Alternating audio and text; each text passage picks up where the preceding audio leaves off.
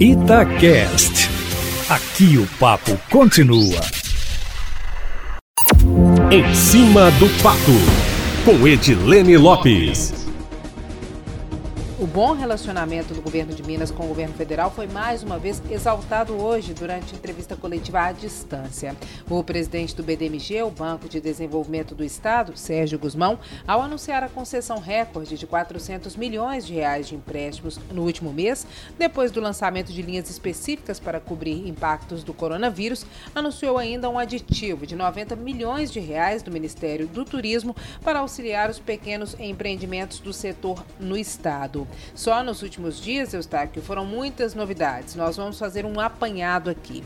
Ontem, em reunião à distância com o governador Romeu Zema, conforme a Itatiaia noticiou, o ministro da Infraestrutura, Tarcísio Gomes de Freitas, assinou portaria estabelecendo prazo até 31 de dezembro para transferência da administração do aeroporto da Pampulha, aqui em Belo Horizonte, para o estado de Minas Gerais. Hoje, a administração é feita pela Infraero, do governo federal. Também foram anunciados recursos para obras viárias áreas. A acessão da administração do aeroporto ao governo do estado favorece a BH Airport, responsável pela administração do aeroporto em Confins, já que facilita o diálogo e minimiza o temor que a atividade futura no terminal da Pampulha gere alguma concorrência para o aeroporto internacional em Confins, o que é uma conversa antiga. Também ontem, Eustáquio, o Ministério da Justiça lançou o programa Tô de Boa e anunciou que era inspirado no programa mineiro Fica Vivo, de redução da criminalidade do homicídio entre jovens. Programa Eustáquio que foi criado no governo tucano e quase foi suspenso nos últimos meses pelo corte de gastos, mas depois de muitos protestos e repercussão, conforme nós acompanhamos aqui na coluna em cima do fato, trazendo bastidores e informações em primeira mão, acabou sendo mantido. Desde então, por diversas vezes, o programa foi citado pelo governador em entrevistas e pronunciamentos. Quando questionado sobre polêmicas, Eustáquio, envolvendo Bolsonaro, o governador evita render o assunto e fala abertamente sobre o tema. Zema já disse mais de uma vez que não pretende criticar ou polemizar com o governo federal e que prioriza o bom relacionamento para ajudar Minas Gerais. O máximo que ele fez foi afirmar que o recurso de socorro aos estados era insuficiente e dizer que faltava agilidade e planejamento no trâmite, o que afirmou durante uma live do Conexão Empresarial.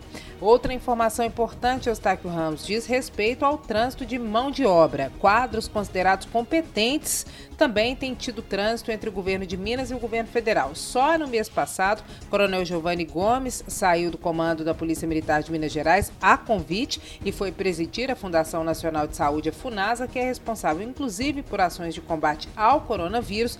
Já o novo secretário de Cultura de Minas, Leônidas Oliveira, veio de passagem recente pelo Ministério do Turismo, a equipe do deputado federal mineiro Marcelo Álvaro Antônio, do PSL. Leônidas foi presidente interino da Embratura, empresa brasileira de turismo, e diretor executivo da Funarte, a Fundação Nacional de Artes. Ambos são quadros considerados competentes e que ocuparam cargos nas duas gestões, tanto no governo federal quanto no governo de Minas. Um assunto polêmico, Eustáquio, que teria a ver com esse bom relacionamento que nós trouxemos em primeira mão na coluna em cima do fato ontem, foi a ligação que o Executivo Federal teria feito para a cúpula do governo de Minas, que teria influenciado na escolha do mais novo desembargador do Tribunal de Justiça. A resposta do governo foi de que o advogado que entrou na vaga do quinto constitucional, que é aquele desembargador que é escolhido entre os advogados que não passa por concurso público, foi que a escolha foi por causa das qualificações e por causa do currículo do advogado Eustáquio Ramos. Fontes ligadas ao governo afirmam que não há toma lá da cá, mas que o relacionamento é de fato bom e tem melhorado e que há um alinhamento, principalmente na agenda econômica, em relação, por exemplo, às privatizações e à diminuição do tamanho do Estado. Eustáquio, é isso? Coluna hoje de bastidores, de contextualização. Amanhã eu volto, Eustáquio, sempre em primeira mão e em cima do fato.